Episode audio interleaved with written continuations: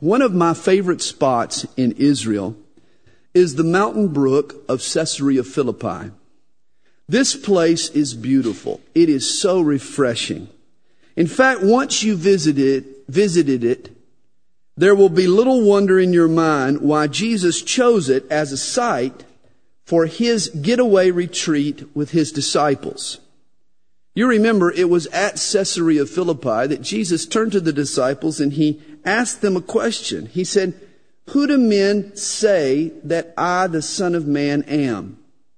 Of course, they came back with all of the popular opinions at the time. Some say John the Baptist, some Elijah, and others Jeremiah or one of the prophets. And then Jesus dropped that vital question. He asked them the most important question that any of us will ever be asked. He says, But who do you say that I am? And that is where the rubber meets the road. That's what decides every man's eternity. Who do you say that Jesus Christ is? And of course, Peter had the right answer. You are the Christ, the Son of the living God. But notice the disciples' earlier comments. Apparently, many of the Jews at the time had mistaken Jesus for Jeremiah. They said, some say Jeremiah. And when you study the book of Jeremiah, you realize how much the two men had in common. In many ways, the life of Jeremiah was a type of the ministry of Jesus. Here are a few ways. Both had the rare combination of toughness and tenderness.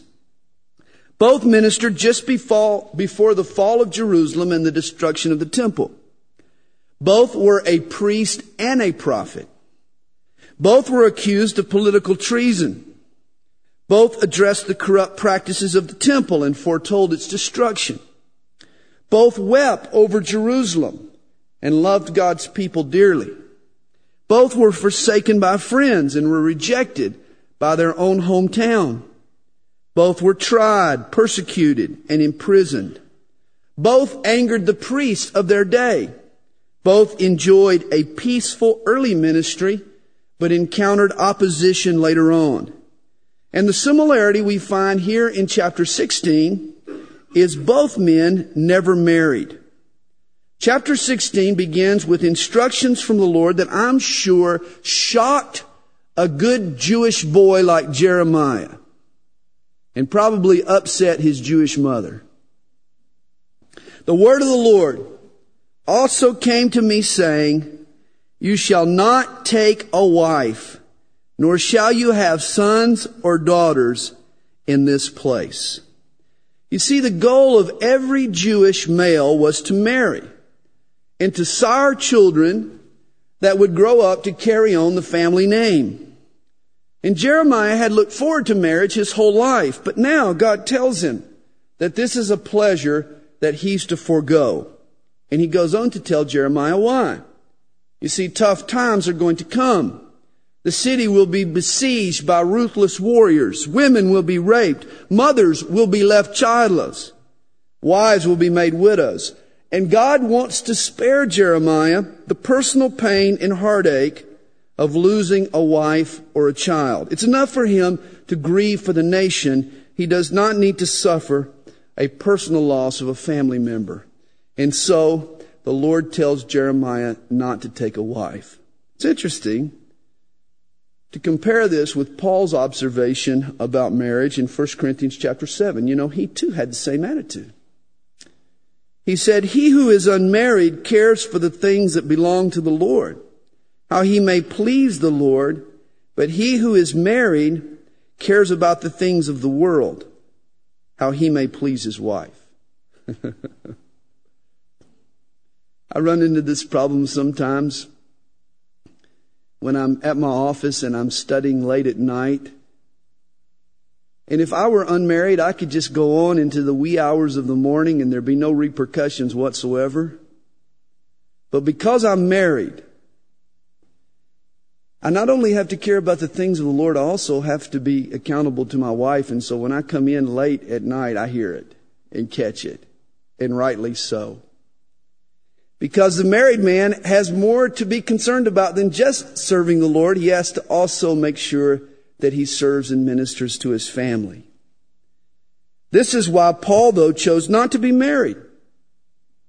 Because he too ministered in difficult times. Can you imagine being married to the apostle Paul?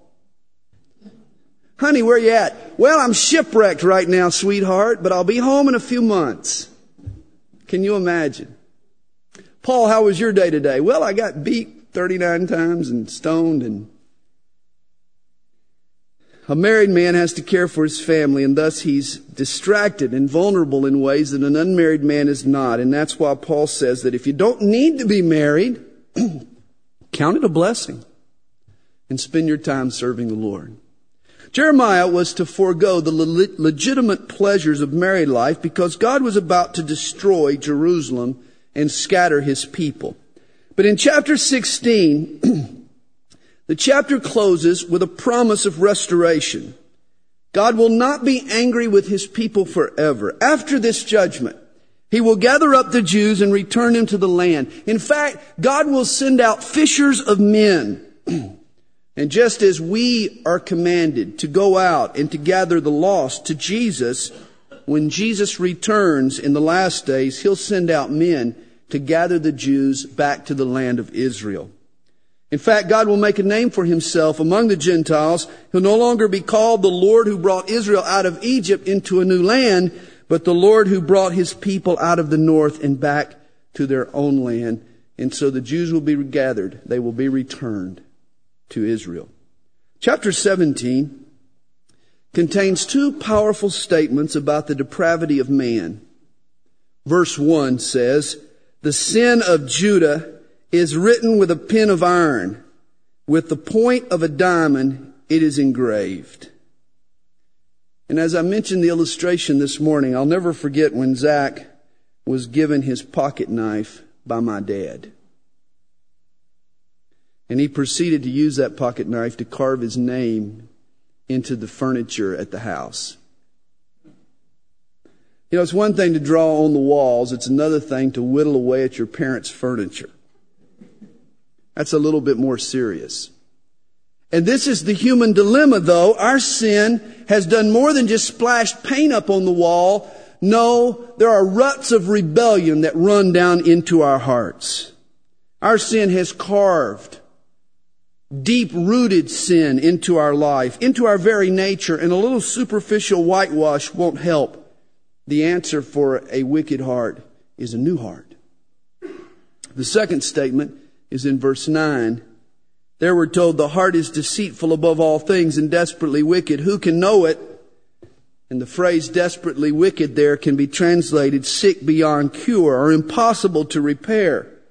And that's why the Bible never tells us to clean up our own lives. The solution to sin is to give your life to Jesus and let Him clean it up. The great physician is a heart surgeon who specializes in transplants.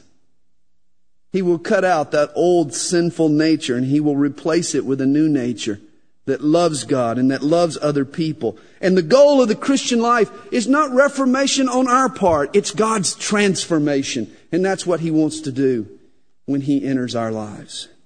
Between verses 1 and 9 here in chapter 17, Jeremiah compares the person who puts his trust in human strength and ingenuity with the person who puts his trust in God. And verse 7 and 8 sound a lot like Psalm 1. If you read it, you'll see the similarities. The end of chapter 17 encourages the nation Judah to keep the Sabbath day holy. In chapter 18, Jeremiah pays a visit to the house of the potter. Throughout scripture, God uses the potter as an example of his dealings with his people. As the potter molds the clay, God molds our life. And the clay has no say what the potter will make him. His job is to simply be pliable and compliant and impressionable. My youngest son was given the middle name of Clay because it was my prayer that the Lord would make him moldable and impressionable, just like soft clay. I want to see God take his life and fashion his life according to God's will. And Jeremiah sees the potter working on a piece of clay. It's turning on the spindle. But he doesn't like what he sees. And so he takes it and he hammers it down and he begins to reshape it into another vessel. And here's the point of the parable. The potter can change his mind and he can shift directions with the clay without the clay's permission or approval. The clay has no say. And this is what has happened with Judah. God had intended to build her up, to plant her, to make her great. But because of her sin, he has shifted directions and he has chosen now to tear her down.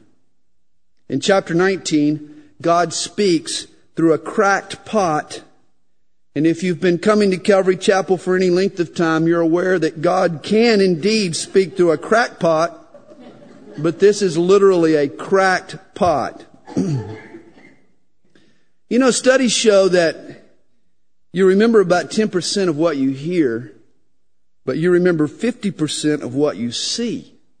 That's why we use the PowerPoint and overhead. That's also why God instructed the prophets to often use these visual aids. They would act out a spiritual skit in order to teach a vital lesson. And this is what we have going on here in chapter 19. Jeremiah takes a pot or a jar and he calls the nation's leaders and priests to the valley of Hinnom. Now this was the valley just outside the city's gates. You might call it the spiritual red light district because this was the center of the city's idolatry, their spiritual adultery. And in verse 5, God describes the child sacrifices that were being made to the evil idol Baal. And to describe how appalled he is at Judah's sin, God notes that he gave no specific command against this practice. In fact, he never thought they would stoop that low, that he even had to guard against them committing this sin. Now that's interesting. God is omniscient, of course. He knows all things. But here he says that this never came into his mind. How do you reconcile that? Well, when he says that this evil never came into his mind, he's using a literary device. It's called an anthropomorphism. Or it is the ascribing of human characteristics to non-human entities. We do this often in poetry when we talk about the trees clapping their hands. You know, trees don't clap their hands, but, but that's a great way of saying that, you know, they're blowing in the breeze and they're, they're making a rustling sound and so forth. And, and oftentimes in the scripture, God will be spoken of in human terms. That doesn't make him human. He is above human. He is divine. But in, in a way so that we can relate to him, in a way that makes a point, often uh, these types of literary devices are used. And so God speaks as if he is a man simply in order to get across to men how appalled he is at their conduct. Jeremiah tells the leaders of the nation that God will bring a catastrophe, that the valley where they are standing at that moment will not be called the valley of the son of Hinnom. Instead, it'll be called the valley of slaughter. And God's hammer of justice is about to fall, and his description of what's going to happen is grisly and gruesome. Jerusalem will be surrounded. The people will be so hungry they'll eat their own babies to survive. And in the end, the birds will feed on their dead carcasses. And after his sermon, Jeremiah takes this jar and he shouts out, even so, I will break this people in this city as one breaks a potter's vessel which cannot be made whole again. And he threw it down on the stone walkway there and it crashed and that loud sounding crash was just the exclamation point he needed to put the emphasis on his sermon. Now Jeremiah's sermon in chapter 19 jarred the leaders of Judah. And they decided to crack back. And so Pashur, the captain of the temple guard, arrested Jeremiah. Pashur had Jeremiah the prophet beaten, probably with 39 lashes, and then we're told he was thrown in the stocks. And in verse 2, the Hebrew word translated stocks means to cause distortion. Apparently, these stocks were not just chains or handcuffs used for restraint. They were designed to inflict pain. They were a means of physical torture. Imagine. All Jeremiah wanted to do was to deliver the message God had put upon his heart. But now he's on the rack. He's being stretched. He's being tortured for telling the truth. You've got to hand it to Jeremiah. For all his suffering, he never altered his message. He was faithful to speak God's truth, even when it cost him his ease and his security in his prosperity. In fact, before Pashur releases Jeremiah, he goes and he warns Pashur of the coming judgment on him and his friends. He gets right in his face. Rather than cause him to back down, the persecution Jeremiah suffered only caused him to grow bolder and braver. This is always the case when believers in Jesus are persecuted. The enemy's attempts to shut us up only backfire. For when we are pinned against the wall, that is when we are forced to trust the Lord. And guess what happens when we do? His power comes. And He energizes us and He intensifies our boldness. And we speak that much bolder for the sake of Christ. I like what Augustine wrote of the early Christians. He said, the martyrs were bound, imprisoned, scourged, racked, burnt, torn, butchered, and they multiplied. The blood of the martyrs is the seeds of the church. If you've ever been, if you've never been persecuted for the sake of Jesus, understand you will be. It's a promise. It's not one of those promises you like to clip out and put on your little refrigerator, you know, and or maybe on your mirror, you know, so you'll see it in the morning when you brush your teeth. But it is a promise, and, and this is what it says. 2 Timothy 3 verse 12 promises us, all who desire to live godly in Christ Jesus will suffer persecution. It will come. But understand, God will give you the strength in the midst of it. God will give you the boldness and the bravery to overcome it and to be that light and witness for Jesus. Understand, guys, when we get to heaven, God is not going to look us over for medals. God is going to look us over for scars. My favorite poem is by Amy Carmichael. And in the poem, Jesus speaks to us. Have you no scar? No hidden scar on foot or side or hand? I hear you sung as mighty in the land. I hear them hail your bright ascendant star. Have you no scar? Have you no wound? Yet I was wounded by the archer spent, leaned me against the tree to die and rent. By ravenous beasts that encompassed me I swooned. Have you no wound? No wound? No scar? Yes, as the master shall the servant be, and pierced are the feet that follow me, but yours are whole can he have followed far who has no wound, no scar? Trust me, Jeremiah had his, his, share of scars, and you will too if you dare to follow Jesus Christ in this wicked world. And that's what leads to Jeremiah's resignation. Yep, you're right. He resigns or tries to. He's been through a lot. He's tired. He's ready to give it up, man. This is not what he bargained for. He turns in his resignation in verse 9. He says, Then I said, I will not make mention of him nor speak any more in his name. That's it, man. It's over. Here are my keys to the prophet's bathroom. I've had enough. Jeremiah is hanging up his prophetic cleats. It is time to retire. Reminds me of the pastor who read his letter of resignation one Sunday morning. And afterwards, this little old lady came up and she was sobbing and she was weeping. And, you know, he tried to comfort her and he said, ma'am, don't worry. The church board has promised to find a new pastor far better than your current pastor. And that's when she shook her head and she said, yeah, that's what they promised last time. Jeremiah wanted to quit. He'd made up his mind to quit. He was determined to quit, but he just couldn't quit. He got home that night And he decided to get out his Bible. And he thought he'd read a short passage before he went to bed. And that's when he said, But his word was in my heart like a burning fire shut up in my bones. I was weary of holding it back, and I could not. As he turned the pages of Scripture, his passion returned. His vision returned. He remembered why he had gotten into the ministry in the first place. Guys, nothing stirs our spiritual vision. Nothing inflames our motivation like God's power packed word. It was D.L. Moody who said, I know the Bible is inspired because it inspires me. It's amazing how Jeremiah's attitude changed. In verse 11, he remembers how the Lord is with him.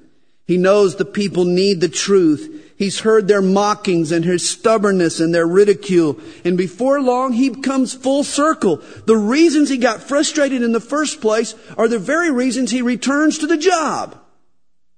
It's kind of like, you know, Lord, I'm just so frustrated. These people, oh Lord, these people, I just can't take it anymore. These people, they're so dense and, and they just don't know it.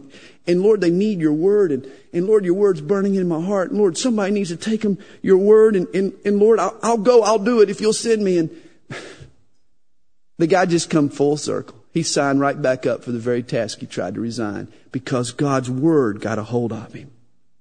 Sometimes even a prophet's perspective can get clouded. Ministry can be taxing and pressures can distort reality. And that's why a pastor needs to maintain a case of divine heartburn. And only God's word will keep our hearts aflame for God. A different Pashur appears in chapter 21.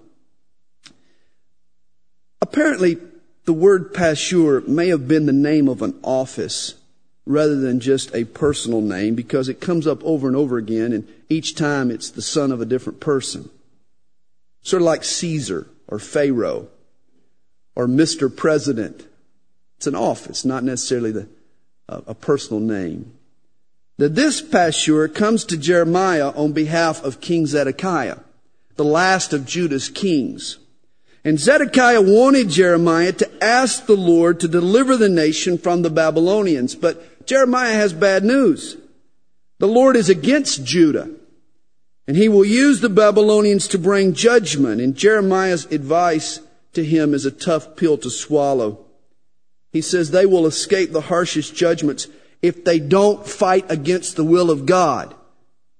Instead, they, they just need to defect. They need to go ahead and surrender to the enemy because their cause is hopeless. That would be a tough message to swallow.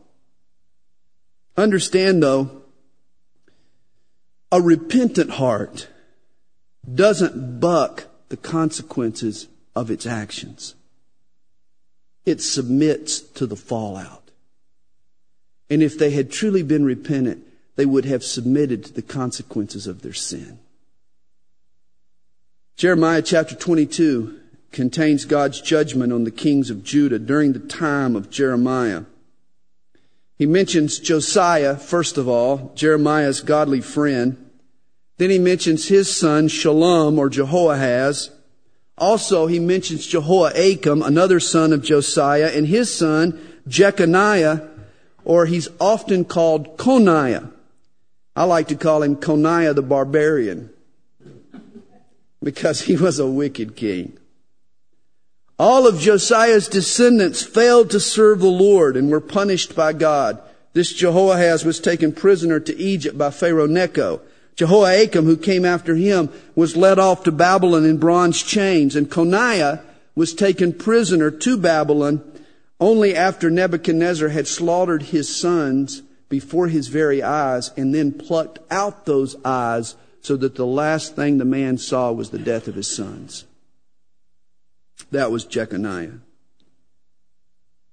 In this chapter, chapter 20, 22, sort of paints you the gory history of their idolatry and their sin. There is a verse, though, that's interesting. If you were a Jew waiting on the Messiah, verse 30 would be a shock to you. God places a blood curse on the family of Jeconiah so that no son of Jeconiah's will sit on the throne of David. A king by the name of Zedekiah succeeds Jeconiah, but he was his uncle, not his son. For centuries, this curse confused the rabbis. How could the Messiah, the future king, be of the family of David and still be a member of the royal succession of kings? You see, the crown passed from father to son. And since Jeconiah's son had the blood curse, since his son would never sit on the throne, according to the rabbis, God had a problem. And here's how God solved the problem. According to Matthew's genealogy of Jesus, Joseph, Jesus' stepdad, was a descendant of Jeconiah, of Solomon, of David. Thus, Jesus was the successor in the royal line of kings, but since God was his father, he did not have the blood curse of Jeconiah. He received the royal right without the blood curse. But the prophecy said that the Messiah had to be David's blood relative. That's where Luke's genealogy kicks in. For Jesus' mother, Mary, was also a descendant of David, but not through Solomon and Jeconiah, but through David's other son, Nathan. And thus Jesus was David's natural heir, his blood heir, through Mary, and his legal heir through Joseph. And thus God solved the problem. Jeremiah chapter 22. God is so wise. A lot of times you think he's stumped, but he's not. He knows exactly what he's doing. He's so wise. We can trust him. David's heir is also the subject of chapter 23. This chapter looks beyond the scattering of the Jews to their regathering in the end times. In that day, the Lord will raise up a branch or a descendant of David's family tree to rule over all the earth. And Jesus is that king. And Jeremiah here calls him Jehovah Tsidkenu, or the Lord our righteousness. For Jesus is the only way for a person to be and stay right with God. He is our righteousness. In the remainder of this chapter, Jeremiah warns the people of the false prophet who boasts of his dreams and his visions and is all the time talking about his supernatural revelations. Jeremiah is unimpressed. He says in verses 28 and 29, the prophet who has a dream, let him tell his dream. And he who has his word, let him speak my word faithfully. For what is the chaff to the wheat, says the Lord, is not my word like a fire, says the Lord, and like a hammer that breaks the rock in pieces. In other words, what are all these dreams to God's word? It's like the chaff to the wheat. On occasion, God does speak through a dream, but dreams are nowhere near as dependable as the Word of God. And always check the dream against the doctrine. You see, dreams, according to God here in Jeremiah, are like the chaff. The dreams are like empty shells, but the Word of God is the whole wheat. It's right here. And whenever a false teacher tries to intimidate or impress you with a dream that conflicts with the Scripture, just reply, ah, shucks.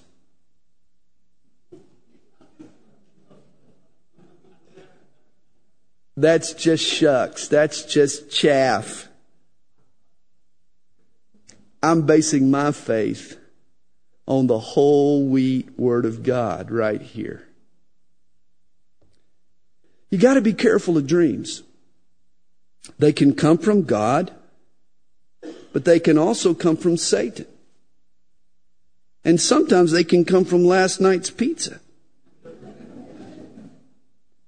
It reminds me of the woman who said, I dreamed last night of eating spaghetti and when I woke up, my pajama string was gone.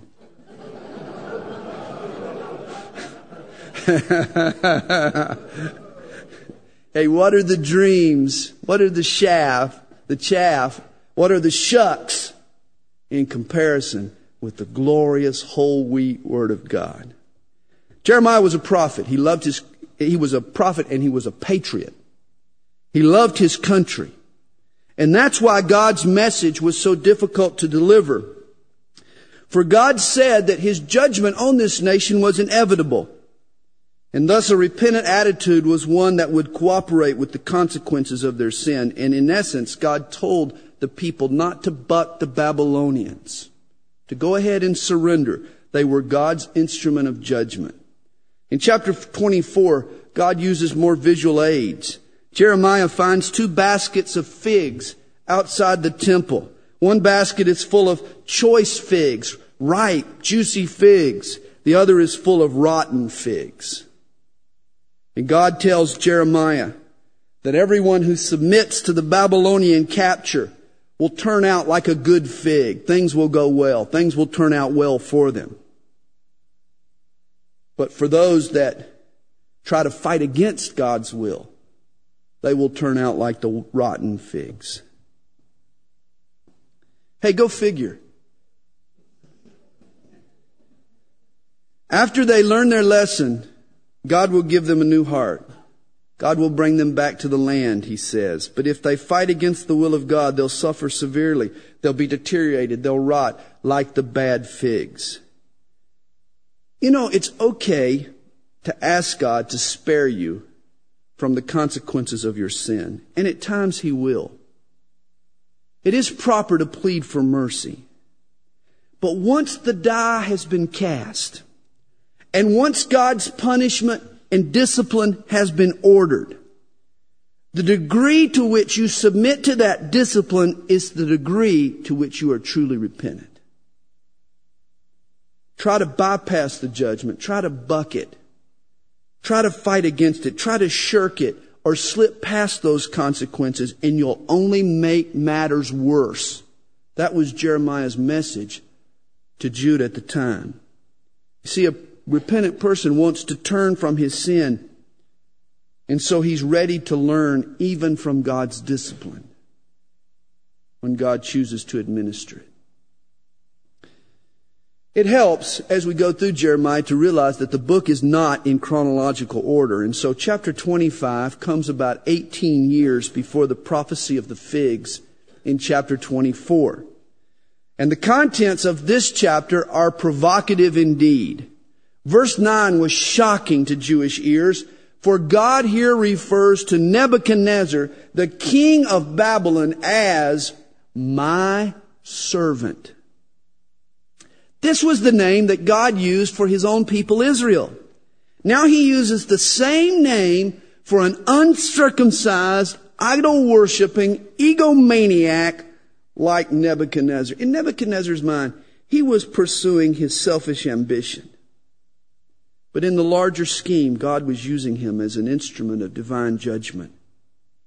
When it's over, God will turn and punish him to prove it. Which points out another lesson. Just because God uses you, like he did Nebuchadnezzar, doesn't mean he approves of what you are or what you do. God in his sovereignty can use and will use anyone to fulfill his purposes. But that doesn't necessarily mean he condones all of that person's methods or motives.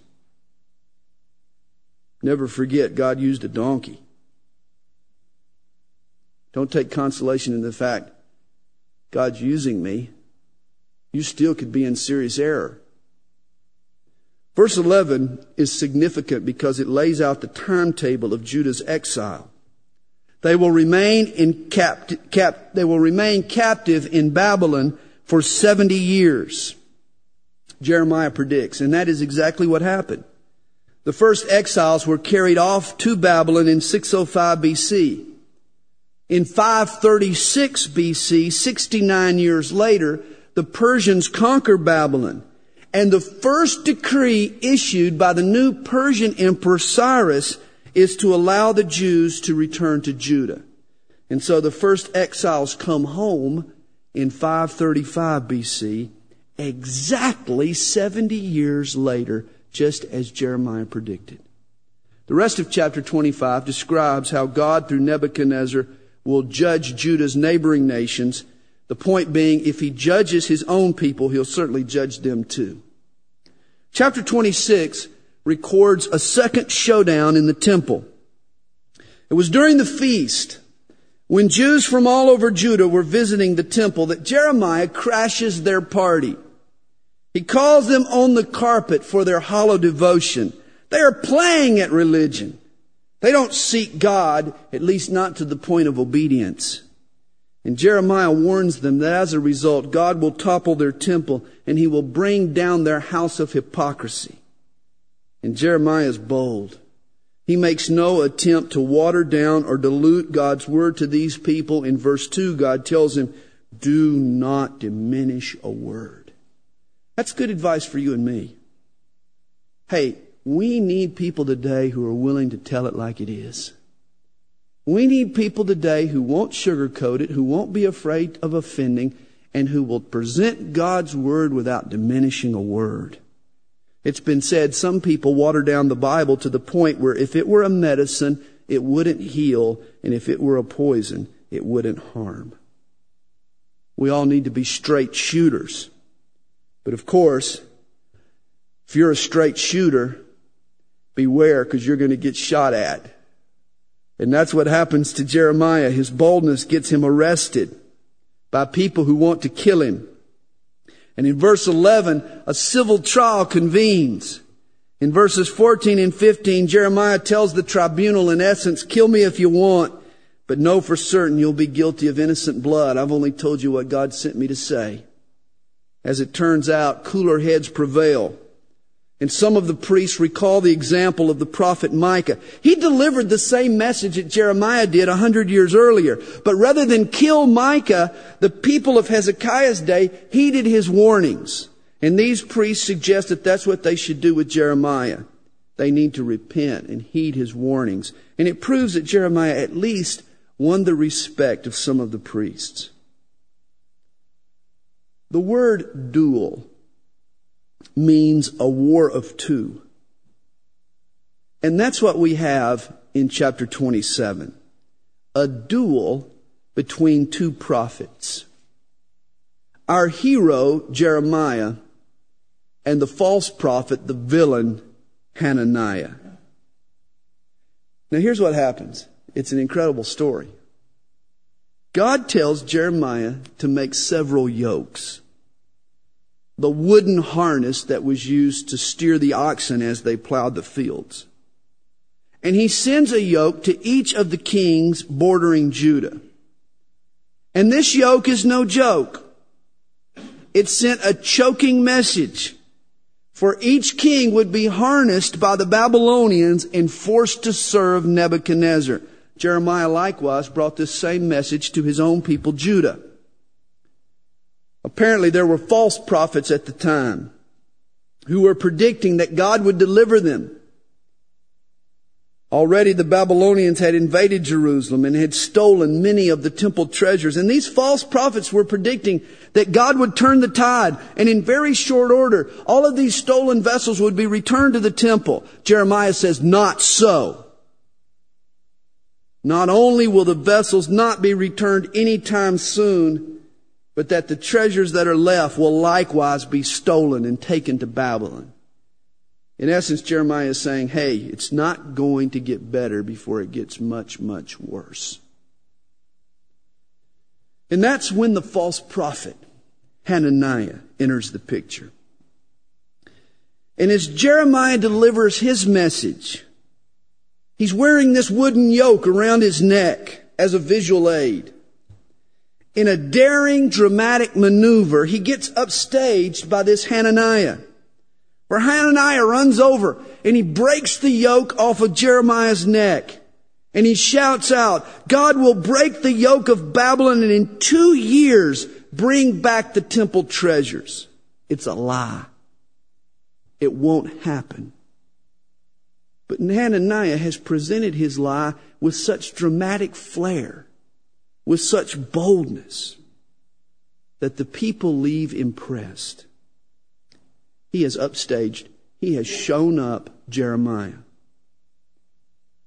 One word of warning never be impressed by a person's style.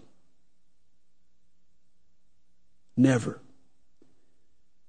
A pastor, a speaker, a preacher, a prophet can be so passionate. He can be so powerful. Oh, he is so funny. He is so articulate. And the whole time be spouting nothing but lies.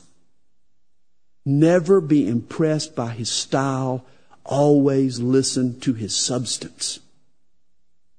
I've heard preachers that were so good at saying nothing. It was amazing. Uh, they held you spellbound, and when it was all over, you said, What was that all about?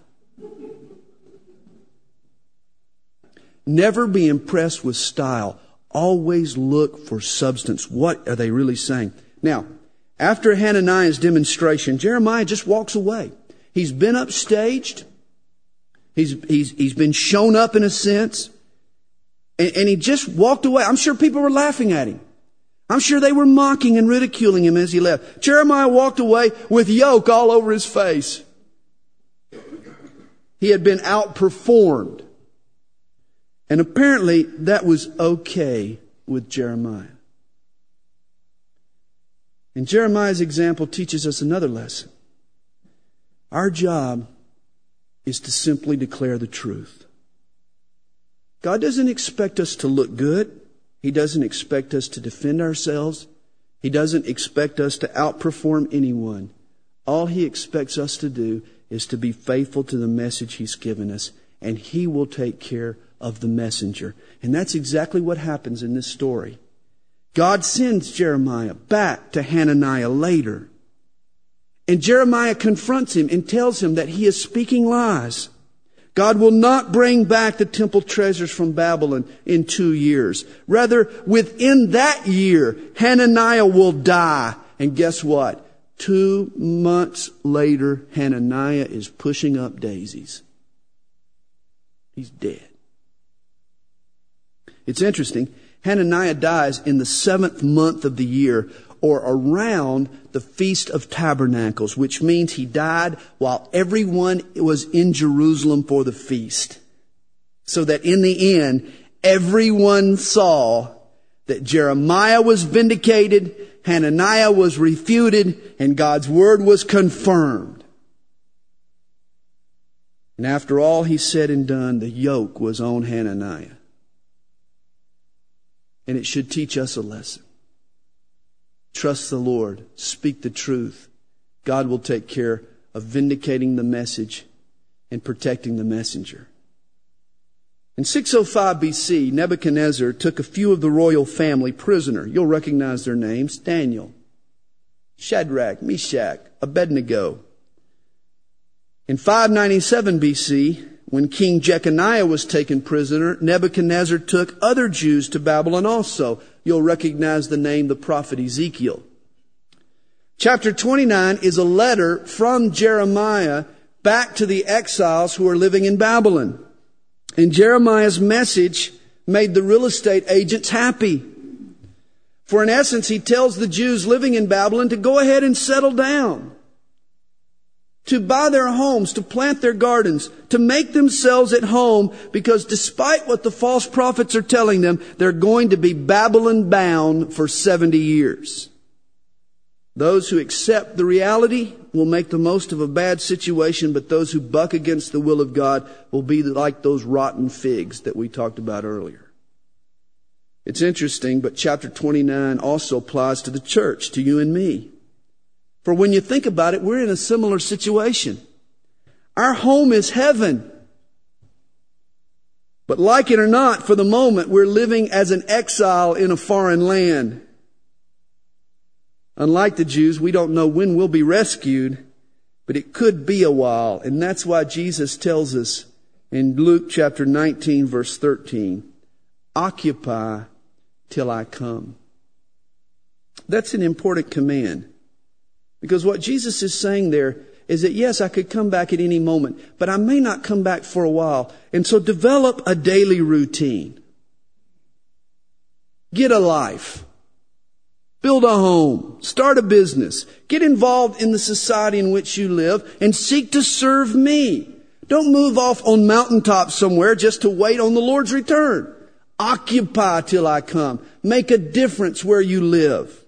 Develop long-term relationships. As someone said, live as if the Lord is coming back today. Plan as if He's not coming back for a thousand years. I think that's some good advice for us. In the end, though, after the 70 years, God will bring the Jews home to Judah. And God promises in verses 11 and 12 of chapter 29, For I know the thoughts that I think towards you, says the Lord, thoughts of peace and not of evil, to give you a future and a hope. Then you will call upon me and go and pray to me, and I will listen to you. What a glorious promise. And it applies to all God's people, even you and me. God's thoughts toward us are always full of peace and hope and future blessing. God is like any good parent. He would never wish harm or evil on his kids. He only wants what's best for them. This means we can trust God's intentions. That no matter how difficult our circumstances become, God has a plan that will culminate with blessing. He says too in verse 13, and you shall seek me and find me when you search for me with all your heart. I love to play hide and seek with a two year old. Often, that little tot will hide right out in the middle of the room. You know why? Because the point of the game to him is not to hide, but to get found. Because getting found is a whole lot more fun than hiding by yourself. This is God's attitude. God has no fun hiding. God wants to be found. God wants you to discover Him. And all He's waiting on is for you to seek Him with your whole heart.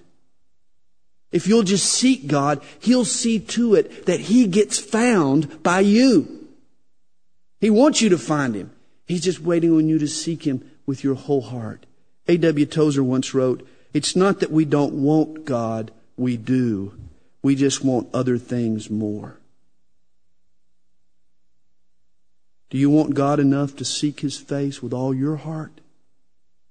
If you do, He'll be found. Imagine you've been unable to leave your city for 18 months. Despite the rationing of the food, it's almost depleted. In fact, this morning, when you were putting the clothes on the kids, you noticed that their ribs were starting to show.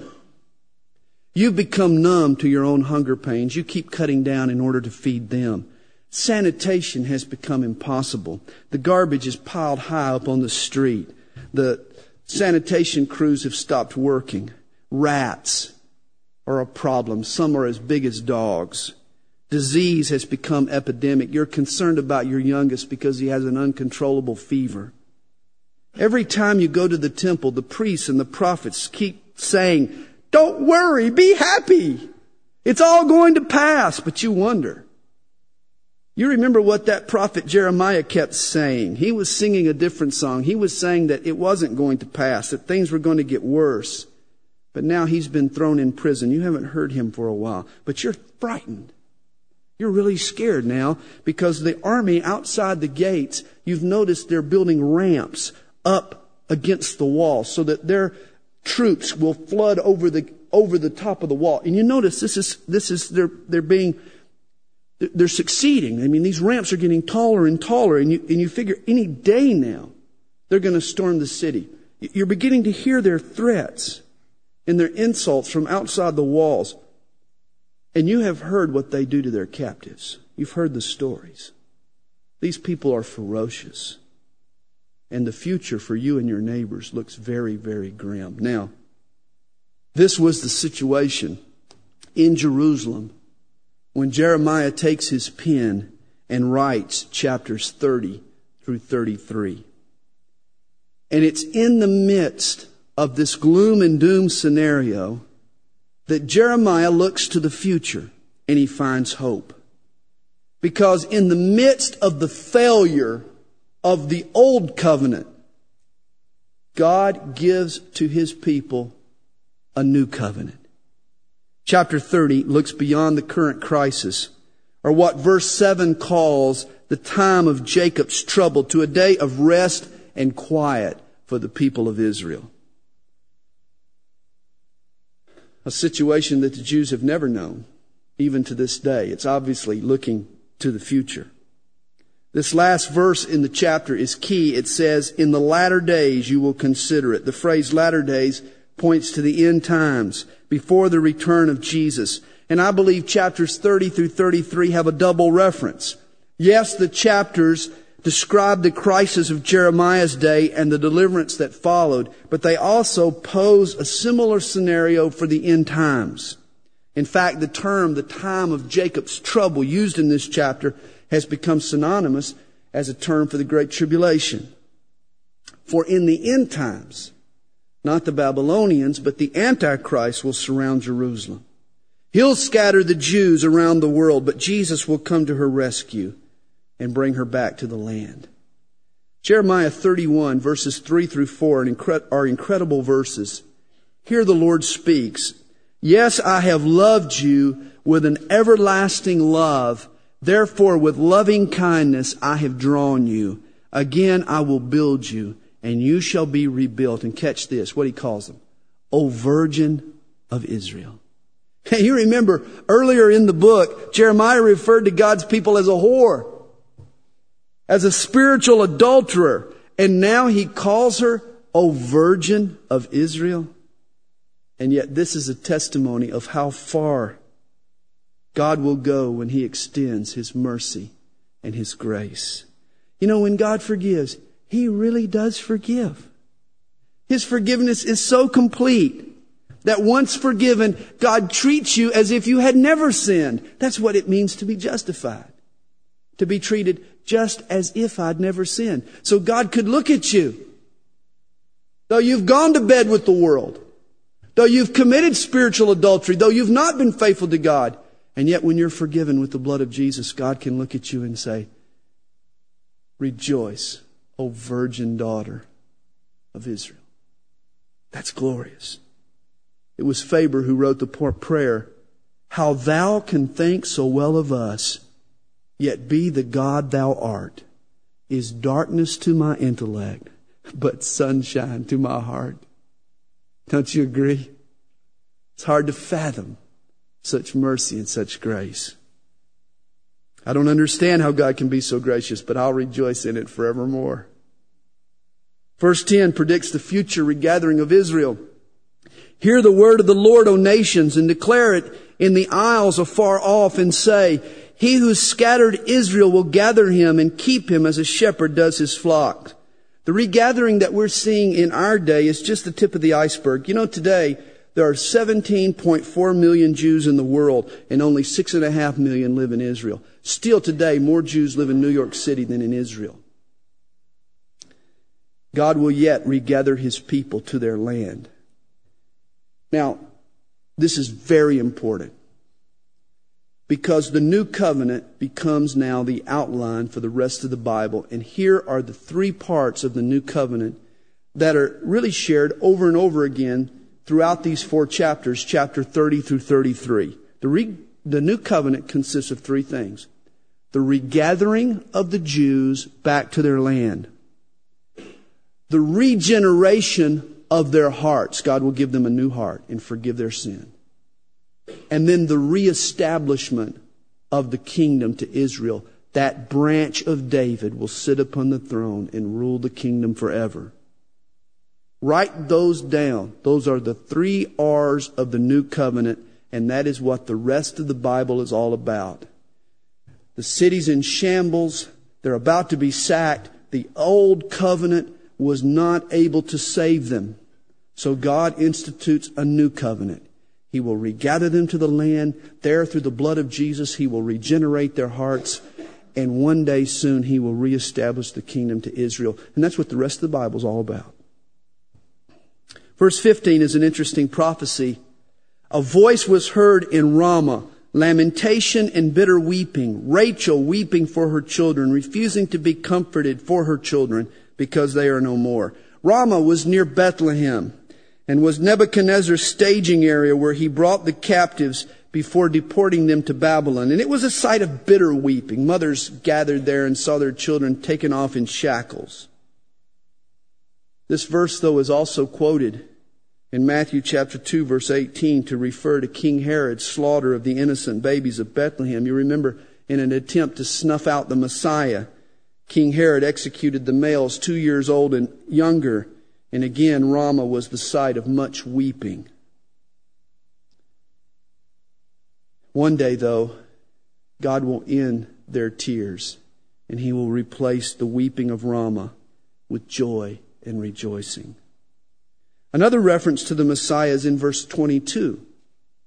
For the Lord has created a new thing in the earth. A woman shall encompass a man. Before the coming of Jesus, many of the Jewish rabbis understood this verse to refer to the virgin birth. One rabbi writes, Messiah is to have no earthly father.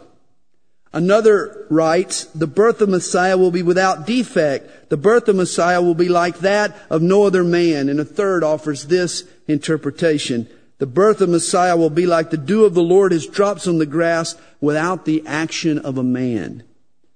And it's interesting, the virgin birth prophesied in another place other than just Isaiah chapter 7. Verse 33 provides the kernel of the new covenant, the reason that this new deal was needed. The old covenant failed because it was dependent upon our own performance. And this is where God promises, I will put my law in their minds and write it on their hearts, and I will be their God, and they shall be my people. No more shall every man teach his neighbor and every man his brother saying, Know the Lord, for they shall all know me from the least of them to the greatest of them, says the Lord, for I will forgive their iniquity and their sin I will remember no more. Under the old covenant, God's commands were written on stone tablets. But under the new covenant, God does an incredible thing. He writes His commands, His intentions, His desires upon our hearts. He embeds them into our very nature. He makes His will our will. That's incredible. And suddenly, my most natural instincts are now to love God and to love others. I may stumble, I may fall, but God has put it in my heart to love, to love Him, to love you. And that's how you know you're a Christian. As we learned this morning, we become the kids who make straight A's without having to study. Under the law, we were limited to sheet music, but under the new covenant, God gives us all the ability to play by ear we hear the song of God in our hearts. The new covenant also guarantees God's kid a first-hand relationship with their heavenly father. No priest is any longer needed to mediate. Now we can dial God direct. Understand a covenant sets forth the terms of a relationship. And on the cross, Jesus died for more than just our forgiveness. He died to establish a whole new basis for our interaction with God. Rather than have to earn God's favor through our performance over and over, rather than have to merit it through our own good works, we can come to God then and now by faith in His Son's performance. That's why we know we are always accepted because it's by faith alone, not of works. Verses 35 and 36 add the exclamation point. As sure as the sun lights up the day and the moon the night, God will be faithful to fulfill his promises to Israel. Is God through with Israel? Absolutely not. United States policy toward Israel may change from month to month, but every new sunrise testifies to God's faithfulness to his people Israel. Every other nation on earth will come and go, but Israel will remain forever. In chapter 32, Jeremiah makes a strange purchase. Ladies, you think your husbands have made some strange purchases. Nothing like Jeremiah. He invests in some very unlikely real estate You see, at the time, Jerusalem is under siege. The Babylonians are about to break through the walls. Jerusalem is on the verge of foreign occupation. Jeremiah is in prison when the Lord speaks to him and tells him to buy a field owned by his uncle Hanamel. He pays the price. He takes the deed. He even has it officially and legally sealed. But understand, this field was probably already occupied by Babylonians. Why would Jeremiah buy a piece of property he couldn't possibly possess? You see, God was making a point. He bought the land in faith, knowing that one day the Jews would return and occupy it again. And in verse 17, Jeremiah makes his famous profession of faith. He says to God, There is nothing too hard for you. On the cross, Jesus also purchased a field. He bought the whole world and he had the deed sealed until a later day. And John foresees that day in Revelation chapter 5 where Jesus takes the scroll or that title deed to the earth which he purchased on the cross and he begins to loose the seals on it and in doing so takes possession of what he purchased. Today the earth is overrun with Babylonians Wicked men have possession. But we need to model Jeremiah's faith. We need to invest in the future. We need to take our lives and spend them on kingdom purposes. We need to live our lives for Jesus today, knowing that in the end, His kingdom will come. We will possess the earth. The meek shall inherit the earth. Again, God confirms this new deal he makes with his people in verses 40 and 41. He says, And I will make an everlasting covenant with them, that I will not turn away from doing them good, but I will put my fear in their hearts so that they will not depart from me. Yes, I will rejoice over them to do them good, and I will assuredly plant them in the land with all my heart and with all my soul.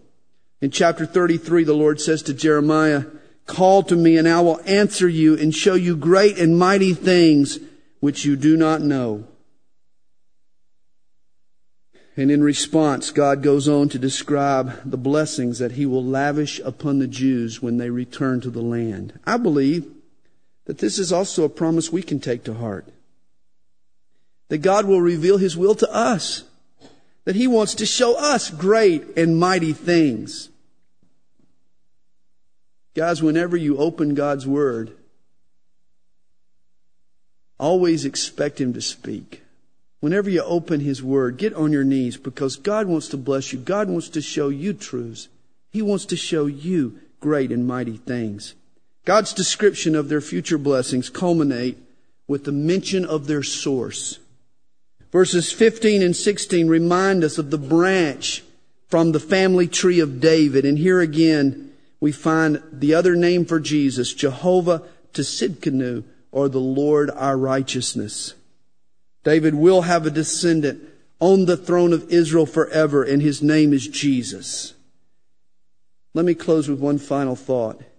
God's promises are sure. Throughout the whole chapters tonight, the message has been God is faithful. Even when circumstances are chaotic, even when it looks like this is the end, God will fulfill his promises towards you. It reminds me of the little boy who was asked how much money he had. He says, I have five dollars. His friend disagreed. He said, Man, he said, I looked in your wallet and you only had one dollar. But the little boy answered, Yes, you're right. I only have one dollar now, but my dad promised me four dollars when I get home tonight, which means I have five dollars. And hey, we have a promise from our Father in heaven. And that promise is money in the bank. You can trust it. For God is faithful to his promises. We thank you for that, Lord. We praise you. And tonight, Lord, we just want to give you the glory you deserve For you are a faithful God, and there is nothing too hard for you. Thank you that your thoughts toward us are good. That you have for us a future and a hope, and that no matter how bleak our situation is tonight, you have a plan that's glorious and wonderful, and we can trust you. Help us to seek your face with all our hearts. In Jesus' name. And everyone said, God bless you, and you're dismissed.